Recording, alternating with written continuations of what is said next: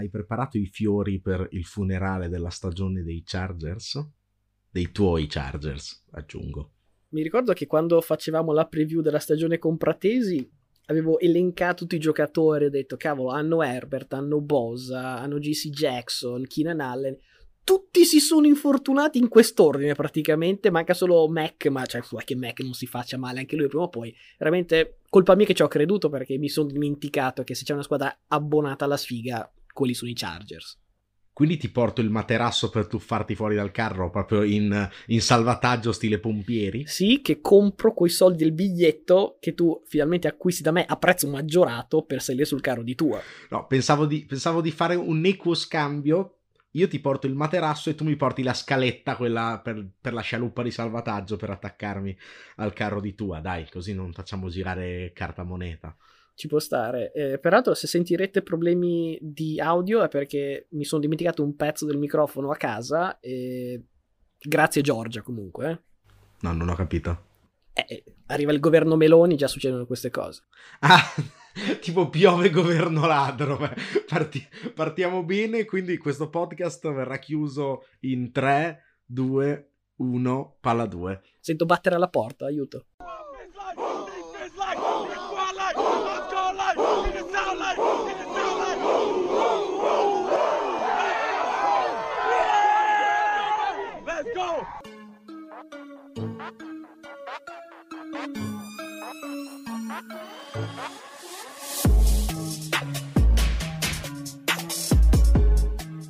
Allora, quindi eccoci pronti per questa nuova puntata di Palla 2. Io sono sempre Luca Bolognesi e, posto che erano i nazisti dell'Illinois e non i fascisti dell'Illinois, ma se non, se, se non erano loro che bussavano alla porta, ci sei anche tu?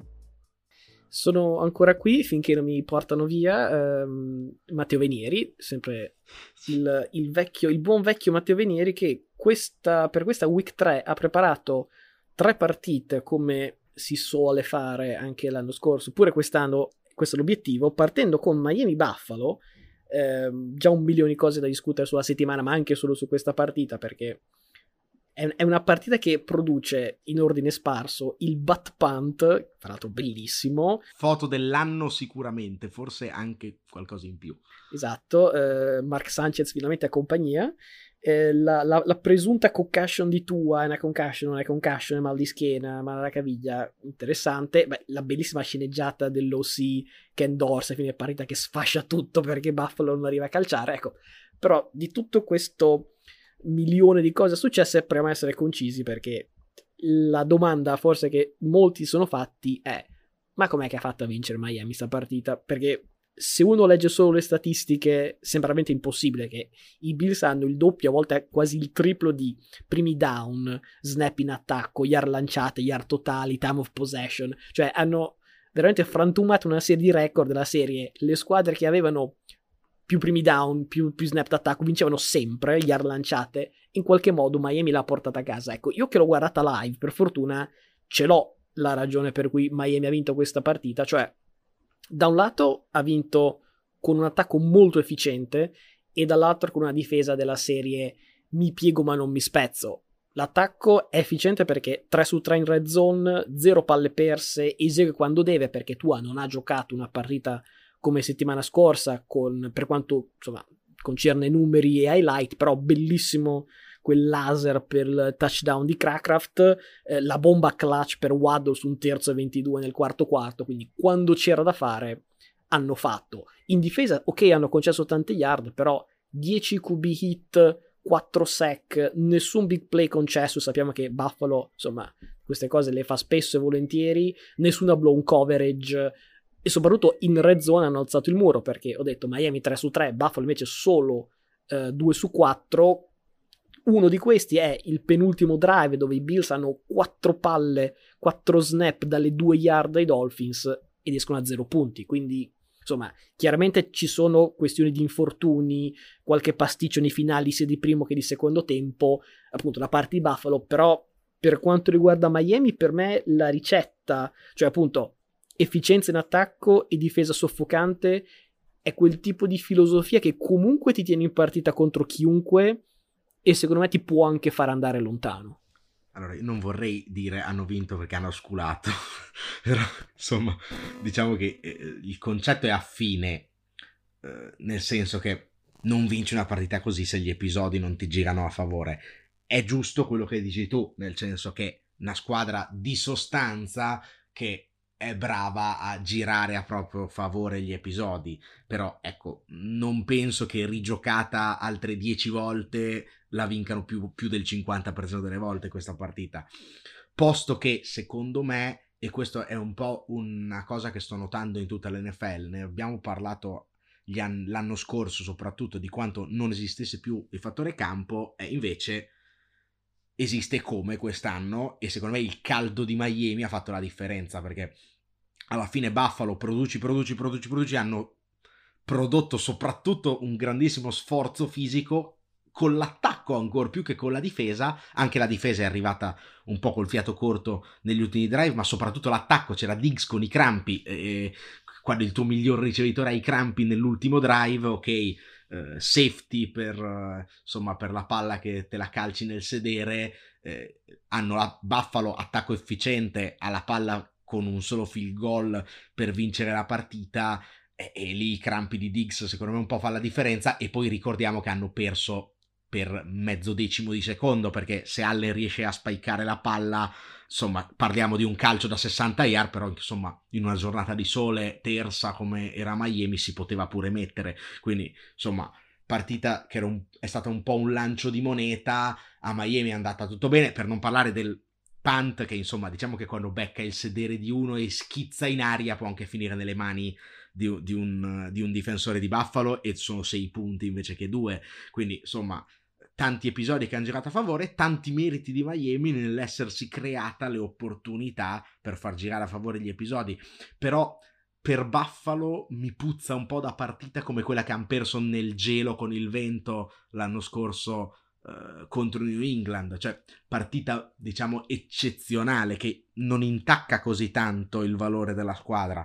A mio avviso, quello che intacca sono i tanti infortuni in difesa. Miami non li ha puniti, vedremo se nelle prossime settimane qualcun altro li punirà molto peggio perché Miami ha vinto facendo 21 punti. Non in tanti vinceranno facendo 21 punti contro Buffalo, secondo me. Tra l'altro, quello del fattore campo è interessante perché spesso si parla del freddo tipo di Lembo però, eh, per, peraltro, fra parentesi, è citato prima il, il, gelo e il vento di Buffalo. Le prossime, la prossima partita che le due squadre giocano insieme è a Buffalo a metà dicembre. E direi che non c'è rischio di avere 100 gradi come, come domenica, ma forse meno 20. Sicuramente un altro tipo di atmosfera. Sì, penso che però Miami abbia, abbia un po' più fatica rispetto a, a, Bill Belichick l'anno scorso a costruire quel piano partita perché mh, se ha un reparto che è scadente quello di running back però ecco, la cosa che vorrei anche sottolineare è che in queste due partite, a parte aver battuto due contender per il titolo come Baltimore e Buffalo, i Dolphins hanno battuto i Ravens in rimonta in una partita ad alto punteggio e domenica hanno battuto i Bills difendendo il vantaggio in una partita a basso punteggio e non è che si vede tutti i giorni un trasformismo del genere con un 2-0. Peraltro, 2-0 di vittoria in queste partite, 3-0 totale, ma il 2-0 anche in division dove hanno battuto i Bills. Mac Jones si è rotto, i Jets sono i Jets. Non vado a dire che Miami vince la East o addirittura tutta la conference, però mettere fino in cascina adesso, peraltro contro una diretta eh, avversaria contro Buffalo, può venire utile, ripeto, sicuramente quando poi arriverai a metà dicembre a giocare altro che nel caldo della Florida, ma nel gelo di tutto il resto della Lega. Segnalo anche che trasformiso di, di, Miami da sottolineare, ripeto, squadra molto solida e opportunista, capace di fare, si, si direbbe a calcio, controgioco rispetto agli altri. E in questo caso però, eh, diciamo, vincere di un'inezia con Buffalo non è così difficile, perché se non sbaglio sono tipo 0-6 o 0-7 nelle ultime partite decise da 3 o meno punti. Cioè, eh, diciamo che i finali punto a punto non stanno dicendo bene a Buffalo. Nel momento in cui dovesse girare bene, già sono forti e dopo un problema.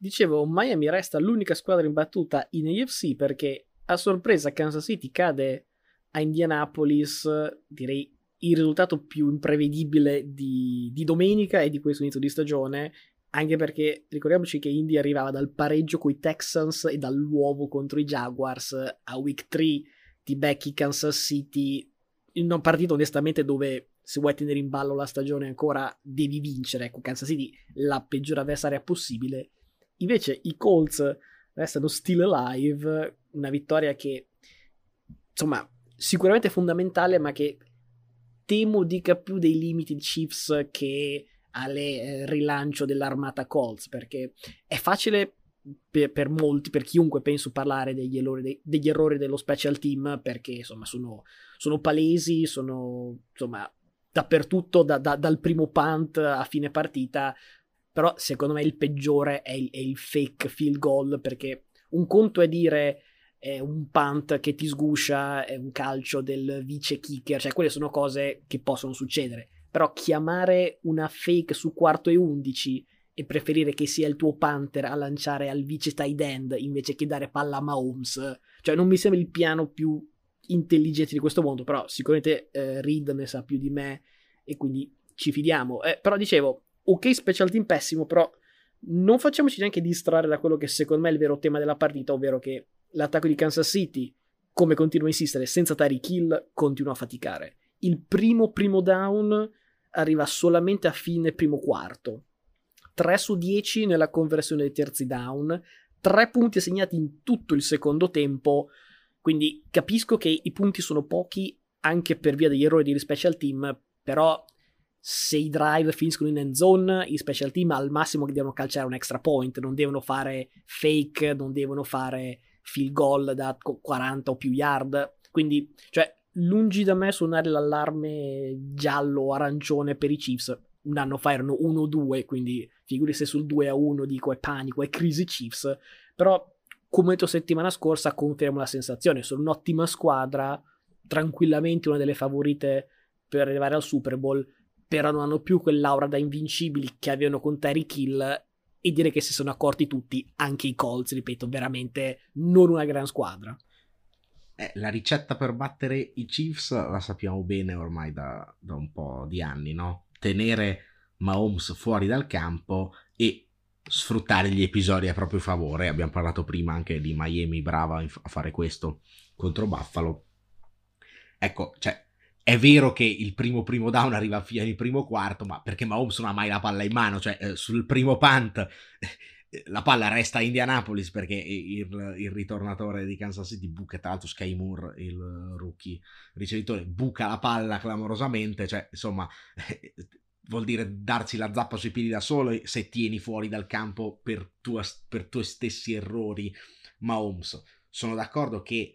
Eh, sicuramente non, non, è più quella squadra schiaccia sassi, ma non lo era più neanche l'anno scorso. Quello che ho visto in questa partita sono però i Chiefs pre-aggiustamento dell'anno scorso. Cioè, l'anno scorso, ricordiamo, inizio un po' sottotono, abbiamo detto partenza 1-2, poi dopo cominciano a giocare un football più metodico, lanci corti, tenere tanto la palla in mano, la difesa che comincia a funzionare, eh, meno big play, meno passaggi dietro la schiena di, di, di, Mahomes o lanci di 80 yards a Tyreek Hill, ma un football più eh, concreto, pragmatico lo definirei.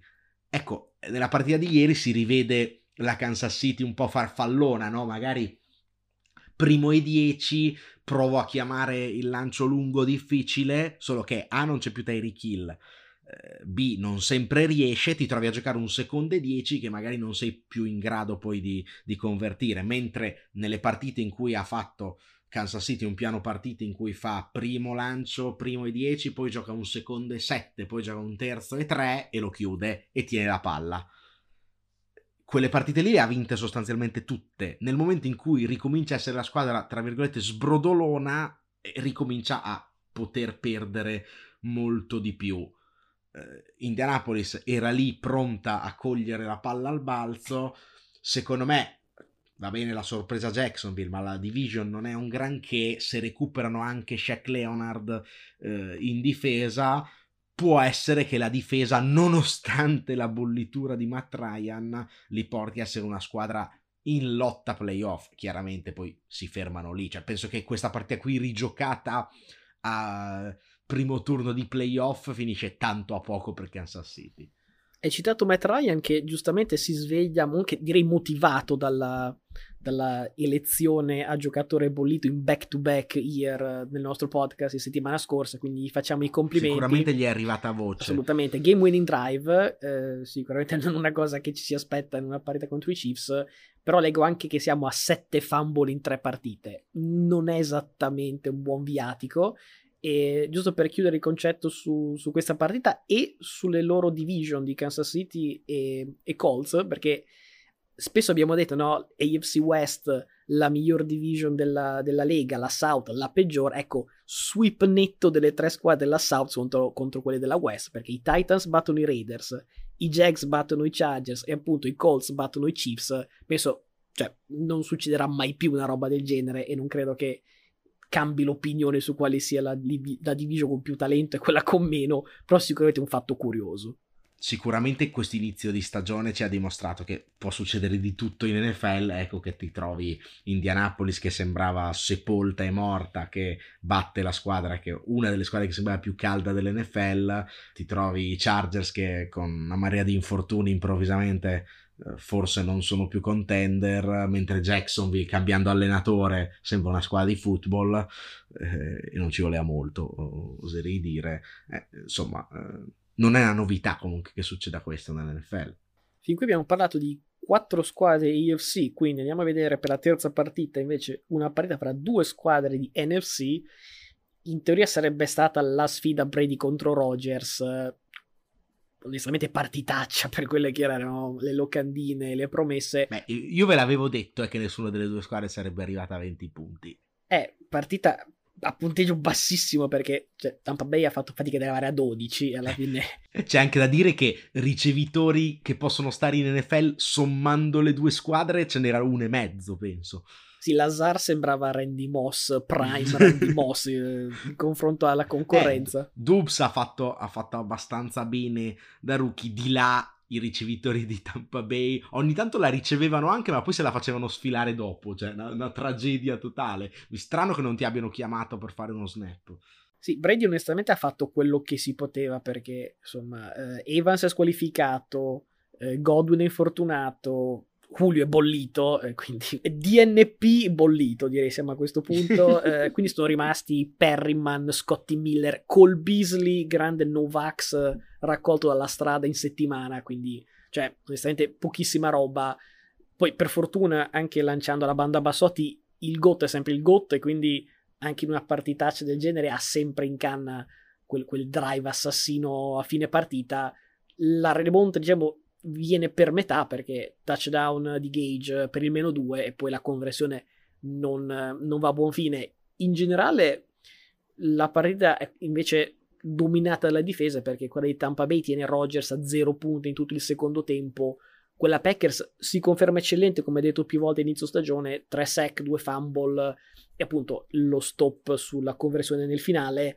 Però ecco, è difficile dire dove cominciano i meriti di Green Bay e dove i demeriti dei Bucks perché siamo a, a, tre settimane in questa stagione, è presto, però fin qui l'attacco dei Bucks è fra i peggiori della Lega per conversione su terzo down, punti a partita e touchdown realizzati letteralmente a una partita e stop. E questo anche considerando quando c'erano Godwin, Evans, Julio e compagnia, quindi no, non credo che sia un trend destinato a durare tutto l'anno, però se posso dire, specialmente per i Bucks, non promette bene.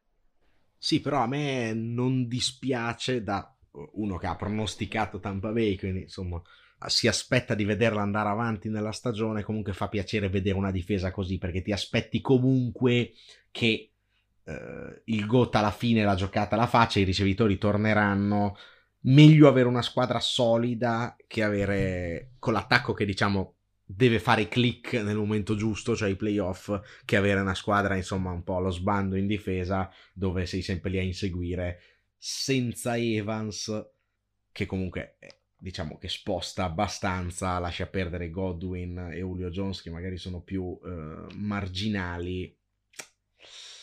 Non, non vedo brutti segnali per Tampa Bay o meglio per entrambe le squadre. Entrambe hanno bisogno di fare click, diciamo, in attacco nel momento giusto. Resto convinto che sia più probabile che lo faccia Tampa rispetto a, a Rodgers ai playoff.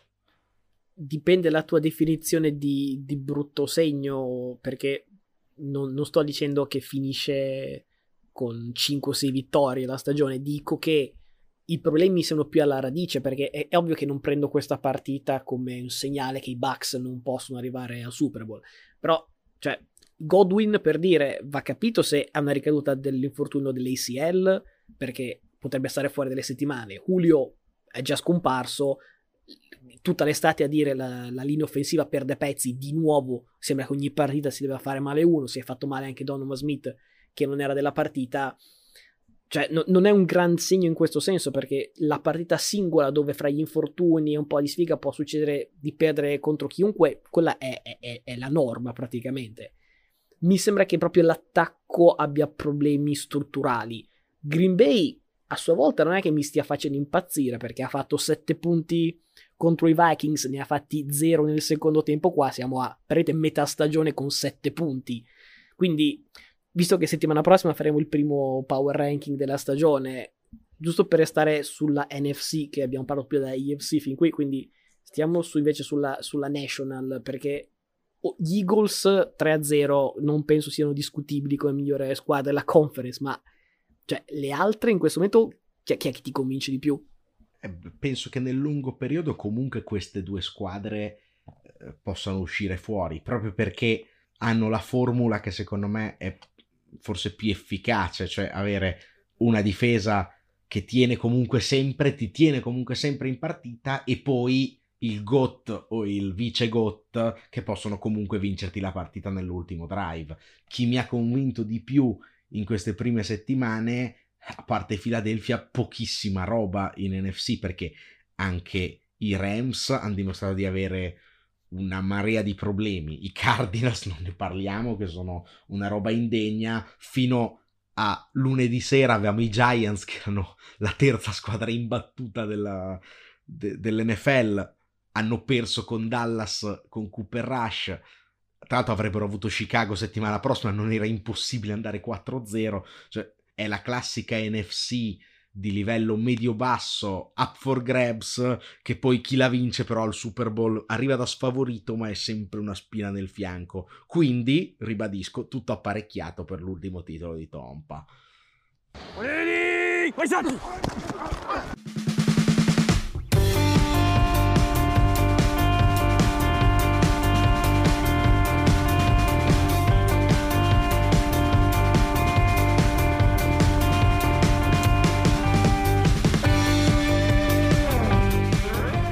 Siamo arrivati al momento delle perle dagli altri campi perché è successo tanto in queste tre partite citate, ma anche le altre non scherzano.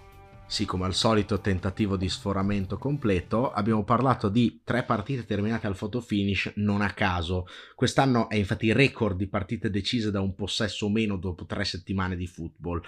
Equilibrio che si conferma anche nei record delle squadre, perché sono infatti, e le abbiamo citate anche prima, solo due le squadre imbattute dopo tre settimane. Miami da una parte di cui abbiamo parlato e Philadelphia che è un po' la vera schiacciasassi di questo inizio di stagione a Washington è vittoria 23 a 8 e nuovamente Earth Show direi. Anche qui sul carro c'è posto venghino signori venghino soprattutto però direi Vance Show in negativo. A un certo punto della partita il confronto delle passi yards delle due squadre recita Eagles 323 Commanders meno 1 bene Solo i Las Vegas Raiders restano 0-3, unica squadra della Lega, tra l'altro con tre sconfitte al photo finish. Avevamo detto nel pre-stagione che non poteva girare tutto bene come l'anno scorso ai Raiders, così però mi sembra un po' troppo perché sta girando veramente tutto male. Il tema degli infortuni diventa però caldissimo perché se Cook è insomma day to day, non è un, un infortunio grave, ad altri è andata peggio o molto peggio. Nella stessa partita si rompe anche Swift, disastro per il mio fantasy peraltro, rischia di star fuori almeno fino a week 6, cioè al bye di Detroit.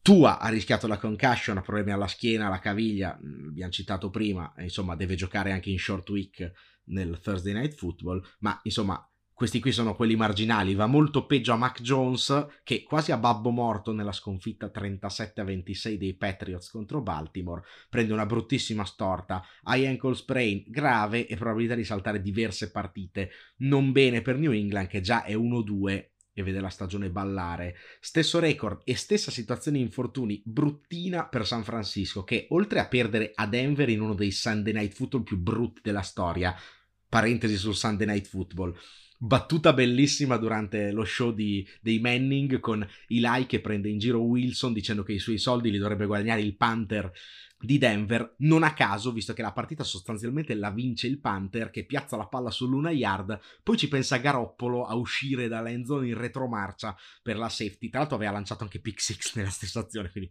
meglio che abbia fatto safety. Dicevo di San Francisco però che perde Trent Williams oltre alla partita, lo perde per almeno 4 settimane fino a 6 stagione che rischia di andare a sud, più a sud di San Francisco.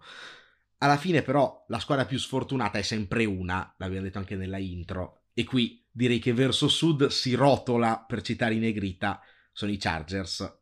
Già hanno Herbert che gioca con problemi alle costole, perdono in ordine Joy Bosa per quello che viene definito un consistente infortunio all'adduttore, temo diverse settimane di stop, poi perdono Jalen Guyton, ACL, out for season. Non sarebbe nulla se non fosse che perdono anche, sempre per la stagione, Rashon Slater, che sarebbe uno dei migliori left tackle della Lega.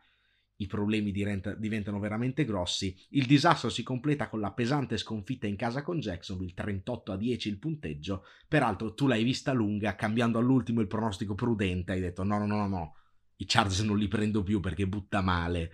Sì, fra l'altro il motivo per cui ho tolto il pronostico non era tanto l'infortunio a, a Herbert, è che ho letto che avrebbe ricevuto un'iniezione dallo stesso medico che ha perforato il polmone a Tyro Taylor un anno fa. Ho detto, Ale, no, qua, qua butta male. Vabbè, ma torniamo a noi.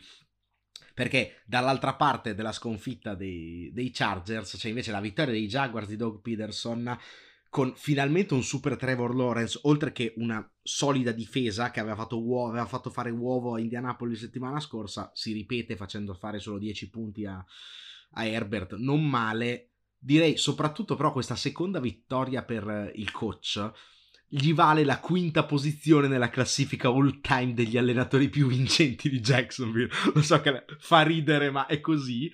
Pareggiando tra l'altro Urban Meyer che le aveva fatte l'anno scorso, Mike Mularchi e Mel Tucker. Per la cronaca, in vetta ci sono Coughlin e Del Rio con 68, Marrone a 23, Gas Bradley a 14, fine, cioè nessun altro allenatore della storia di Jaguars ha vinto più di due partite, insomma... Comunque Jacksonville con questa vittoria mantiene la vetta della division, nonostante le vittorie a sorpresa di Indianapolis che abbiamo citato prima e quella di Tennessee 24 a 22 sui Raiders.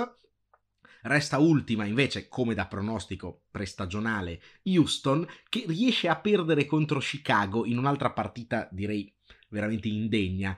I Bears sono sostanzialmente il quinto segreto di Fatima. Come si può essere 2-1 con un QB che ha lanciato 23 completi totali, totali, cioè in tre partite, e meno di 100 yard di media a gara, nonché meno del 50% di completi nelle due vittorie? Come può succedere sta cosa? Praticamente Fields è Team Tibo, ma non si inginocchia per pregare. Questa è l'unica spiegazione che posso darmi. Comunque, oltre a quest'ultima, le partitacce veramente si sprecano, soprattutto in prime time. Detto di Denver San Francisco, citata prima, brutta ma simpatica. Al giovedì avevamo visto, o spero per voi non visto, un tremendo Cleveland Pittsburgh, 29-17 il punteggio per la cronaca, ma cioè giustamente citiamo quello e basta. Il trittico del prime time pestilenziale si chiude con il Monday Night Football, forse la meno peggio delle tre partite, con Dallas che vince a New York. Tra l'altro, a proposito di infortuni, leggo ora che New York ha perso Shepard, cioè l'unico ricevitore decente che avevamo per ACL. Insomma, preghiamo in ginocchio perché Odell Beckham Jr. torni da noi.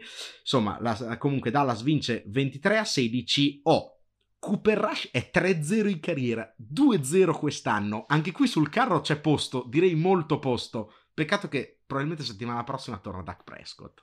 Golladay ha passato la settimana a, a, piangere, a dire ma perché non me la passano, non me la passano, me la passano, tre target, due drop, zero catch, zero yard. direi che la risposta se l'è data da solo, eh. Se, è che vuol scalare la classifica dei bolliti, cioè se l'è presa perché l'abbiamo messo dietro a Matt Ryan, cioè decisamente dopo questa week va, balla la testa della classifica, eh? cioè c'è proprio testa a testa. Eh, ci sono due altre più news che perle, devo dire, perché notizia delle ultime ore, eh, non ci sarà più, almeno quest'anno, vediamo quelli dopo, la partita del Pro Bowl, invece faranno una serie di, di skill challenge e cose varie, tipo dodgeball. La partita di flag football, ho letto, Flag davvero. football, esatto, e io, io, quindi comincio a scaldarmi, perché se devono giocare a, a gennaio comincio a, ad allungarmi a fare qualche stretching adesso per, per arrivare caldo per, per allora. Sì, anche perché l'ultima volta che ho fatto un flag a gennaio mi sono stirato, quindi vorrei evitare. Questa cosa comunque se me, la, se me la lancia Mahomes, secondo me posso dirla mia. La seconda notizia è che hanno annunciato chi canterà all'intervallo del Super Bowl. Hanno fatto una pump fake perché avevo letto che sarebbe stata Taylor Swift, invece sarà Rihanna. E ehm, io di base non è che mi interessi troppo di quello che succede a metà partita, eh, però. Beh, insomma, abbiamo le nostre probette come al solito. Sì, esatto, quindi comincio a fare scouting su, su Rihanna e quanto può durare il, il suo show. Anche perché di solito ti batto sempre proprio su quelle su quelle, su quelle pro bet lì, insomma, eh, meglio che ti prepari. In compenso il colore del Gatorade penso non l'abbia ancora beccato nessuno negli ultimi due o tre anni. E non sono tanti colori.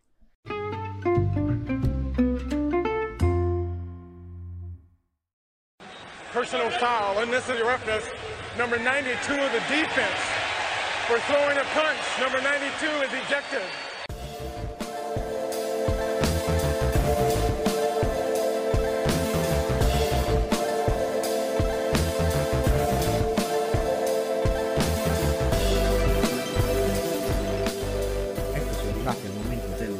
Sondaggio, o meglio, prima leggiamo i risultati di eh, quello di settimana scorsa, molto interessante perché avevamo ben quattro squadre che erano partite 0-2, vi abbiamo chiesto chi aveva più speranze di eh, rimontare e fare i playoff tra Cincinnati, Carolina, Las Vegas e eh, Tennessee. Las Vegas nel frattempo è andata 0-3 tra l'altro, ma insomma vittoria bulgara per Cincinnati, eh, insomma eh, non a caso vengono dal Super Bowl, ci sta che abbiano comunque quell'hype che serve. Io, per quello che ho visto tecnicamente, non le ho visti benissimo, però insomma c'è tempo per rilanciarsi. Insomma. Rilanciarsi e anche spezzare una minima maledizione perché dagli ultimi due anni, quando hanno espanso i playoff, chi è partito 0-2 non ha mai fatto i playoff. Sarebbe curioso che si sono espansi e nessuno da 0-2 ha fatto i playoff, mentre prima magari succedeva.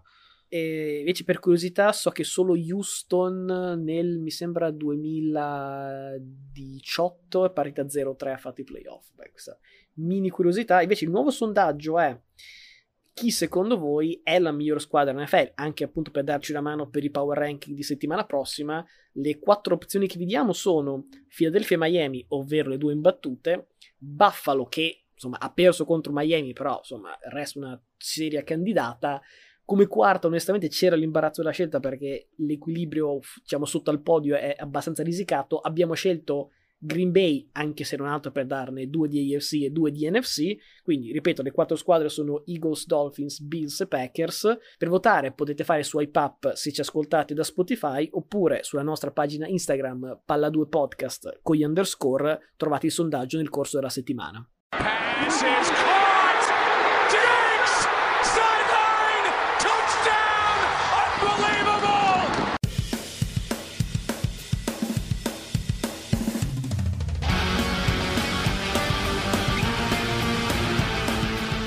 Chiudiamo la parte NFL, ma non il podcast, perché attenzione, c'è una parte NBA. Surprise, bonus track. Esatto, eh, anche un po' piccante, si può dire. Eh, un po' più di gossip, forse. Mm, vabbè.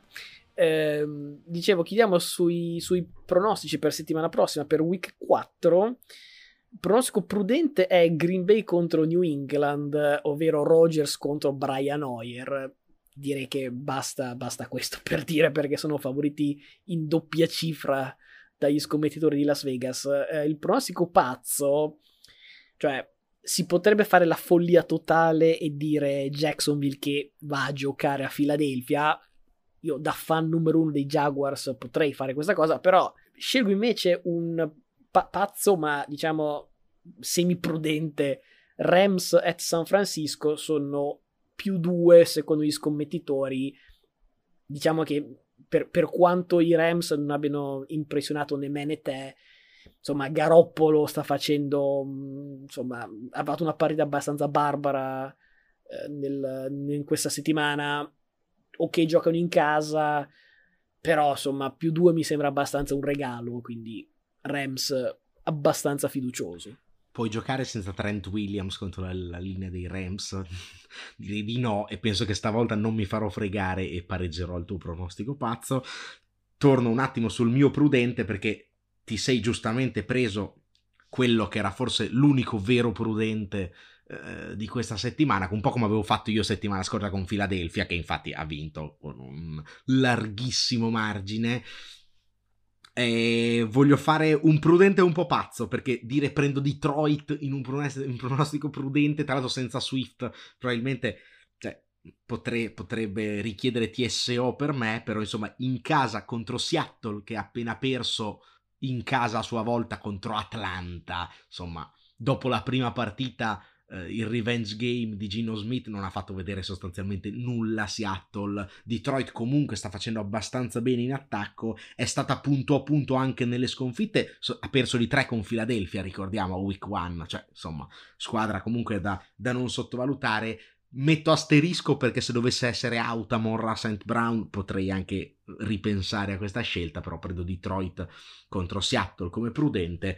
Come pazzo tu hai preso il Monday Night Football, hai preso un meno 2 barra meno 2 e mezzo a seconda degli scommettitori che prendi, anch'io prendo un meno 2, meno 2 e mezzo sempre in prime time nel Sunday Night Football perché vado con il derbissimo Brady vs Mahomes, Goat vs Baby Goat. Brady curiosamente in back to back week ospita Rodgers e poi Mahomes può perdere veramente due volte di fila i Chiefs sono favoriti, però insomma i loro diciamo dubbi ce li hanno, la difesa di Tampa è solida, partitone di Fournette e ce la portiamo a casa. Sunday Night Football, Tampa Bay batte Kansas City è il mio pronostico pazzo.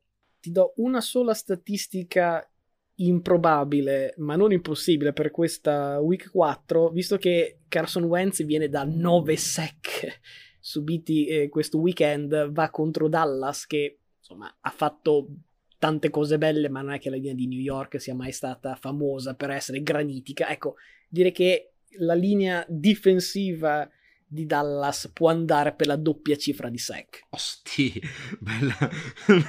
cioè, praticamente ha fatti... ne ha subiti 9 settimana scorsa, sarebbe 19 in due settimane, roba da cacciare l'offensive line coach su due piedi. O avere una buona scusa per panchinare Wentz, cioè si può anche fare quello. Listen, we talking about practice. Not a game, not a game, not a game. We talking about practice.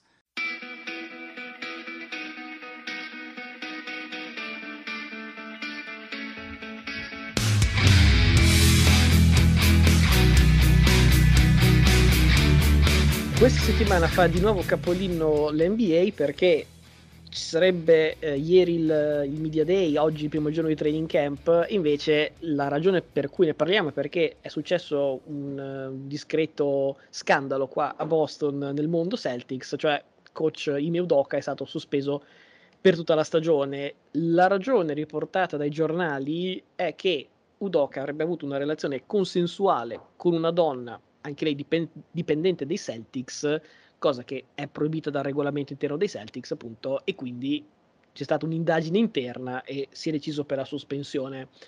Eh, ovviamente sono partite tutta una serie di speculazioni, alcune anche abbastanza poco eleganti, però anche, anche inevitabili direi, perché c'è un enorme gap fra quanto poco hanno rivelato i Celtics e quanto è grossa questa punizione inflitta, quanto è insomma anche la cassa di risonanza decisamente enorme. Se si tratta davvero solo di una relazione consensuale fra adulti, essere sospeso per un anno è veramente esagerato, non sta né in cielo né in terra. Se i fatti sono più gravi di quelli trapelati, allora probabilmente Adoc andava cacciato e non difeso con tutta questa omertà.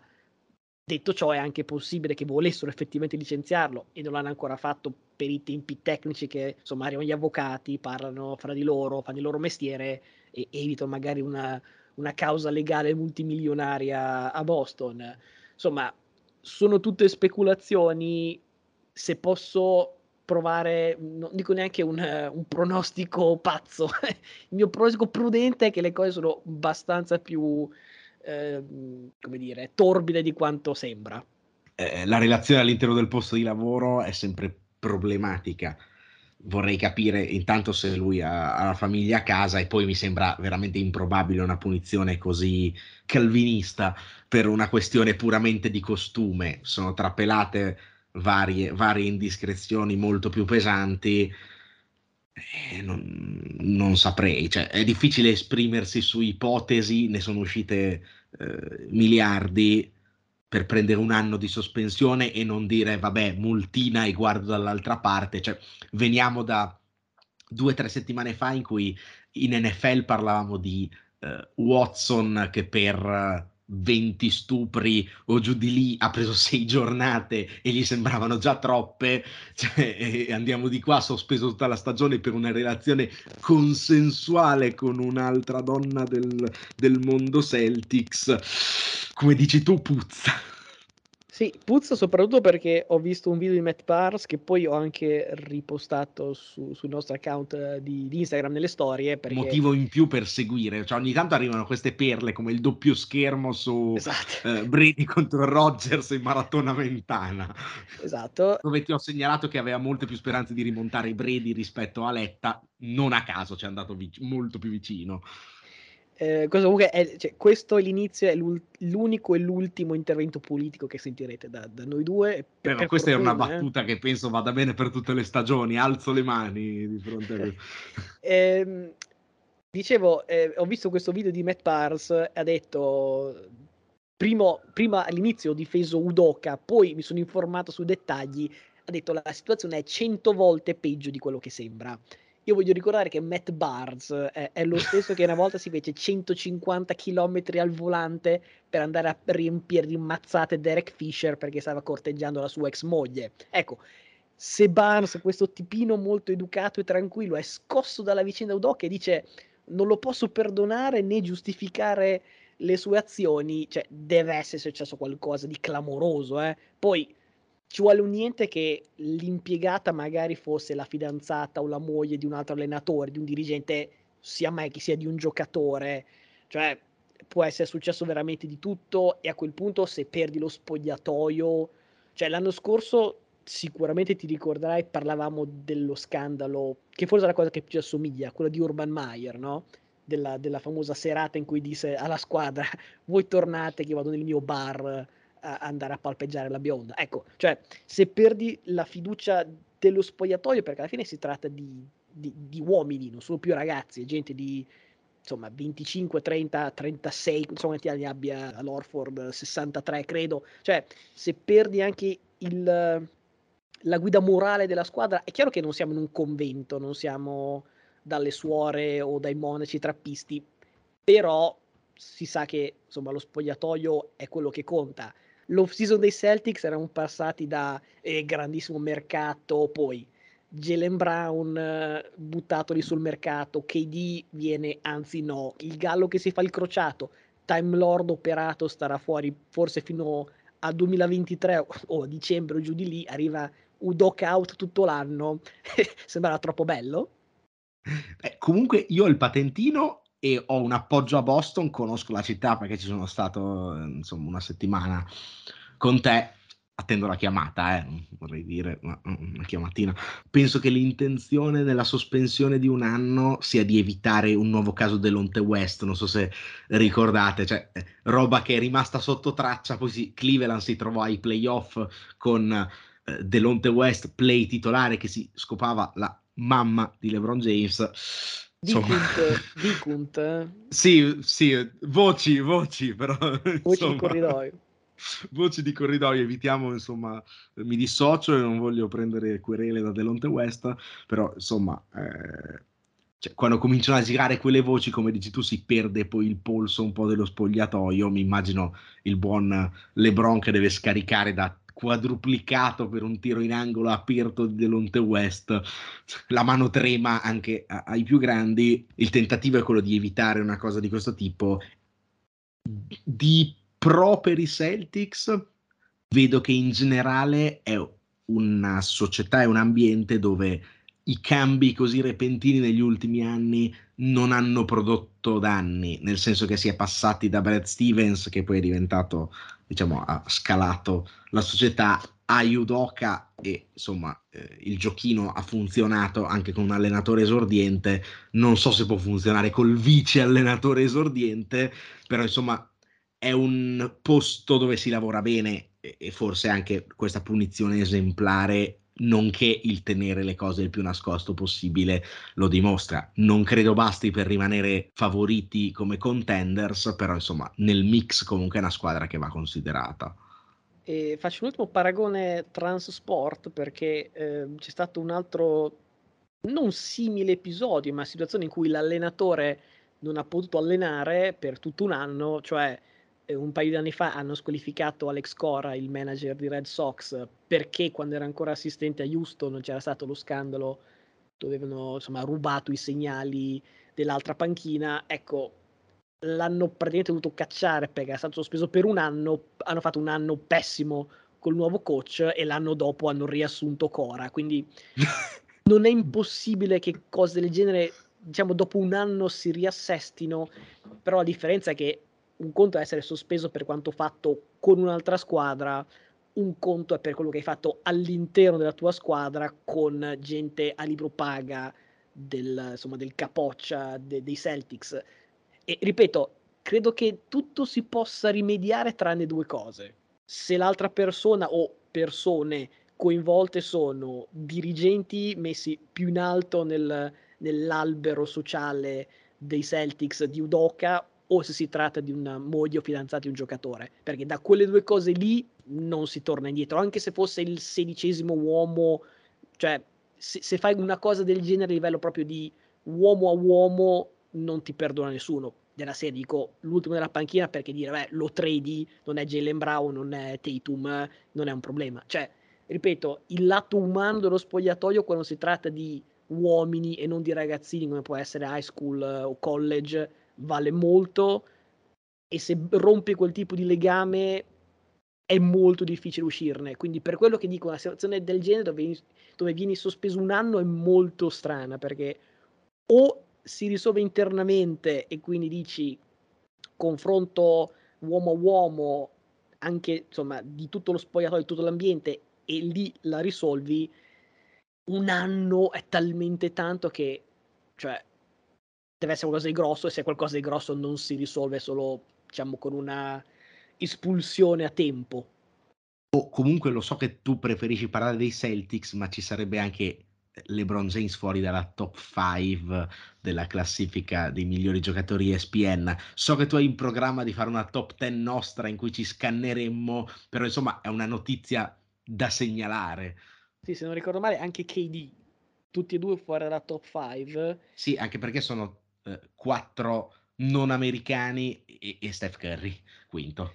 Diciamo quando ho letto la notizia ho detto no, impossibile. Poi ho visto che sono i primi cinque, ho detto ma stanno diventando esterofili anche negli Stati Uniti, cioè una cosa che non sarebbe mai potuta succedere ai tempi di Novitsky, anche quando era il miglior giocatore dell'NBA, e adesso succede. Tutto questo per dire che non settimana, non settimana prossima, forse quella dopo ancora, ci tocca fare una top 10 e di solito queste sono le cose che insomma provocano blasfemie, eh, litigate, no, non capisci niente, come fai a metterlo quinto e sesto, come fai a farlo uscire da top 10, quindi finirà in cacciara come al solito. Ma appunto, siccome se, avete solito, pensato che oggi abbiamo sforato, e tra l'altro non abbiamo parlato di Jameis, non abbiamo citato Andrea Bargnani, cioè i nostri classici temi, non ho citato un 28 a 3 di Atlanta, cioè rendiamoci conto delle, delle robe che non ho fatto nelle perle, eh, abbiamo sforato lo stesso con la top 10, ma già col power ranking settimana prossima direi che come in NFL può succedere qualsiasi cosa.